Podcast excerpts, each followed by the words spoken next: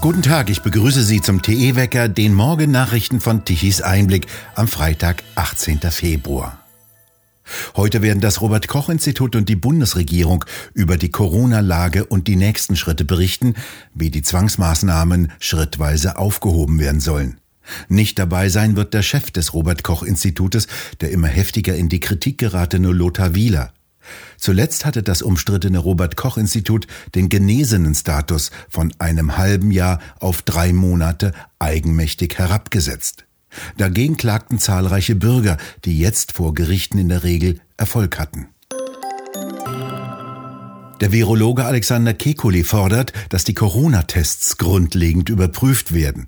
Es sei an der Zeit, die Tests ganz grundsätzlich auf den Prüfstand zu nehmen, um festzustellen, ob man sich auf sie verlassen könnte, sagte Kekulé in einem Rundfunkinterview. Viele Antigen-Schnelltests und die PCR-Tests zum Nachweis der Omikron-Variante seien unzuverlässig, stellte er fast zwei Jahre nach Beginn der Pandemie fest.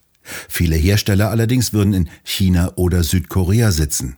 Dort sei es schwer, die Hersteller dazu zu bewegen, neue Tests zu entwerfen, meinte er. Mit einem Brief reagierte Russland auf die Vorschläge der USA im Ukraine-Konflikt. Russland fordert in dem vom russischen Außenministerium veröffentlichten Schreiben den Abzug des US-Militärs, droht mit militärischen Gegenmaßnahmen und wirft der NATO vor, gegen die eigenen Regeln verstoßen zu haben. So habe sich die NATO schon 1991 schriftlich verpflichtet, die legitimen Interessen anderer Staaten nicht zu bedrohen und keine neuen Trennlinien zu ziehen.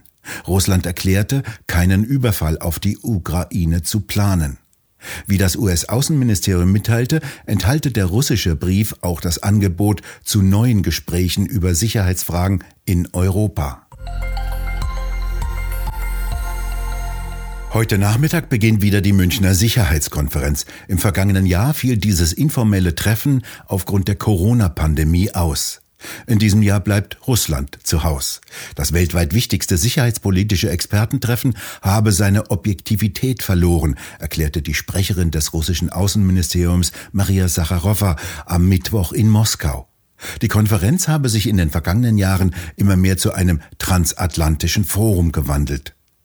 Aus Amerika sind Außenminister Blinken und Vizepräsidentin Harris zu dem Treffen angereist. Strafanzeige gegen Kanzler Olaf Scholz und den ersten Bürgermeister von Hamburg, Peter Tschentscher, hat jetzt der Anwalt Gerhard Strate gestellt. Es geht unter anderem um Beihilfe zur Steuerhinterziehung. Strate ist ein bekannter Strafverteidiger und Mitglied des Verfassungsrechtsausschusses der Bundesrechtsanwaltskammer. Die beiden SPD-Politiker hätten es versäumt, von der Hamburger Privatbank Warburg 47 Millionen Euro zurückzufordern. Beide Politiker haben immer betont, sie hätten keinen Einfluss auf den Vorgang genommen.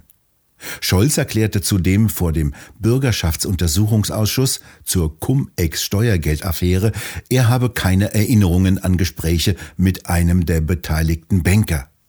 Doch er sei zur Vorbereitung eines dieser Gespräche mit einem Papier aus der Wirtschaftsbehörde instruiert worden, so Strate. Die Straßenblockierer der angeblich letzten Generation drohen mit Angriffen auf anfällige Infrastruktur in Deutschland. Zur sogenannten sensiblen oder kritischen Infrastruktur gehören unter anderem Kraftwerke und das Stromnetz. Bisher hat diese letzte Generation den Straßenverkehr blockiert und konnte zuletzt erstaunlicherweise in das Innere des Landwirtschaftsministeriums eindringen, dort Pferdeäpfel verstreuen und sich an Scheiben kleben. Tichys Einblick fragte bei der Bundesanwaltschaft in Karlsruhe nach, ob die Behörde wegen dieser Drohung gegen Mitglieder der Bewegung konkret wegen des Verdachts der Nötigung von Verfassungsorganen, der Bildung einer kriminellen Vereinigung oder anderer Straftaten ermittelt. In ihrer Antwort ließ die Bundesanwaltschaft offen, ob sie gegen diese Gruppe vorgeht oder nicht. Bundesinnenministerin Faeser, die in der Vergangenheit mit drohenden Botschaften gegen Anti-Corona-Demonstranten aufgefallen war, äußerte sich bis jetzt noch nicht zu der Ankündigung der letzten Generation, die Infrastruktur in Deutschland zu stören. Im Dunkeln saßen gestern Abend in der hessischen Landeshauptstadt Wiesbaden viele Einwohner. Es fiel wieder der Strom aus. Die Stadtwerke meldeten Störungen im gesamten Bereich. Zuletzt fiel in Wiesbaden im vergangenen September großflächig der Strom aus. Damit schreibt die Stadt die länger werdende Liste der regionalen Stromausfälle fort.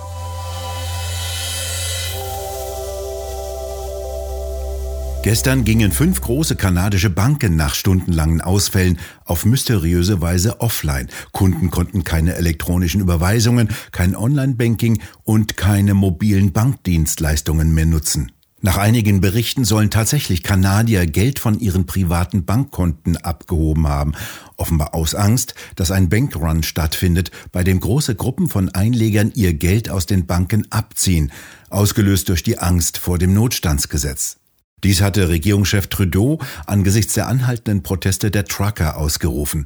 Am Montag hatte die stellvertretende Premierministerin dann verkündet, dass sie die Banken dazu verpflichtet, ihre Beziehung zu Personen, die an den Blockaden beteiligt seien, zu melden. Banken würden die Befugnis erhalten, solche Konten ohne Gerichtsbeschluss einzufrieren. Erstaunlich schnell wurden dann auch erste Konten eingefroren, so das Privatkonto eines Spendensammlers für die Trucker. Banken, die sich auf solche Aktionen einlassen, erscheinen offenbar vielen Kanadiern nicht mehr als vertrauenswürdig, heißt es in Kanada. Früher als geplant wollen amerikanische Trucker einen People's Convoy nach Washington starten. Kalifornische Lkw-Fahrer, die der endlosen Notstandsbefugnisse, der Vorschriften über Masken und Impfstoffe überdrüssig sind, bereiten sich auf einen Freiheitskonvoi nach Washington vor. Der soll jetzt bereits am 23. Februar starten. Ursprünglich wollten sie ab dem 7. März von Kalifornien aus losfahren. Eine Gruppe People's Convoy organisiert die Fahrt. Eine Stiftung für bürgerliche Freiheiten hilft bei der Koordinierung. Auf der Webseite des People's Convoy heißt es unter der Erklärung der Trucker wörtlich wir sind das Volk der Vereinigten Staaten von Amerika und wir stehen gemeinsam unter dem Banner der Freiheit. Freiheit ist das Einzige, was uns alle vereint.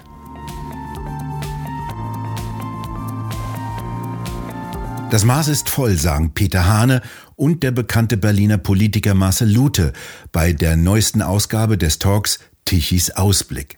Sie diskutieren mit Roland Tichy und dem ehemaligen Berliner Innensenator Frank Henkel über die festgefahrene Politik in Deutschland. Heute muss ich sagen, es gibt schon manche Polizisten, denen man regelrecht ansieht, mit welcher Freude sie gegen harmlose Spaziergänger vorgehen. Wie da, äh, und das ist ja alles im äh, Videos zu sehen, wie da alte Frauen äh, äh, ja geradezu misshandelt werden. Weil sie endlich mal dürfen. Ja, das ist das Problem. Und äh, ich, äh, ich will nicht das Kind mit dem Bade ausschütten und das alles gleichsetzen. Es gibt auf der anderen Seite Polizisten, denen man ansieht, dass sie dem Gegenstand der, der Demonstration positiv gegenüberstehen. Es gibt ja sogar mal in Orten, in Sachsen zum Beispiel, wo die Demonstranten Beifall klatschen, weil die Polizei eben nicht eingreift. Aber es ist schon so, ich möchte heute kein Polizist sein. Äh, Sie sind äh, zwischen Baum und Borke. Äh, was Sie machen, ist vielleicht falsch. Aber was ich mir wünschte, wäre, und wir haben ja jetzt die Situation, dass die Demonstranten auf ganzer Linie gesiegt haben. Vielleicht braucht man das jetzt nicht mehr. Aber ich hätte mir einen, der damals auch mal in meiner Sendung war, Jäger, ich weiß nicht mehr mit Vornamen, das war der Fopo, der an der Bornholmer Straße den Baum, Schlagbaum gegen alle Befehle hat er das gemacht. Und solche Polizisten wünschte ich mir heute auch, die sagen, Frau Lemke oder wer auch immer, die kann mir mal im Puckel runterrutschen. Das sind friedliche Demonstranten und die lasse ich ziehen. Ansehen können Sie sich diese anregende Diskussion auf der Webseite von Tichys Einblick. Heute Nachmittag und am Abend zieht das zweite Sturmtief über die Nordsee nach Dänemark und Südschweden. Das trifft den Wettermodellen zufolge nicht den Norden, sondern zieht nördlich an uns vorbei.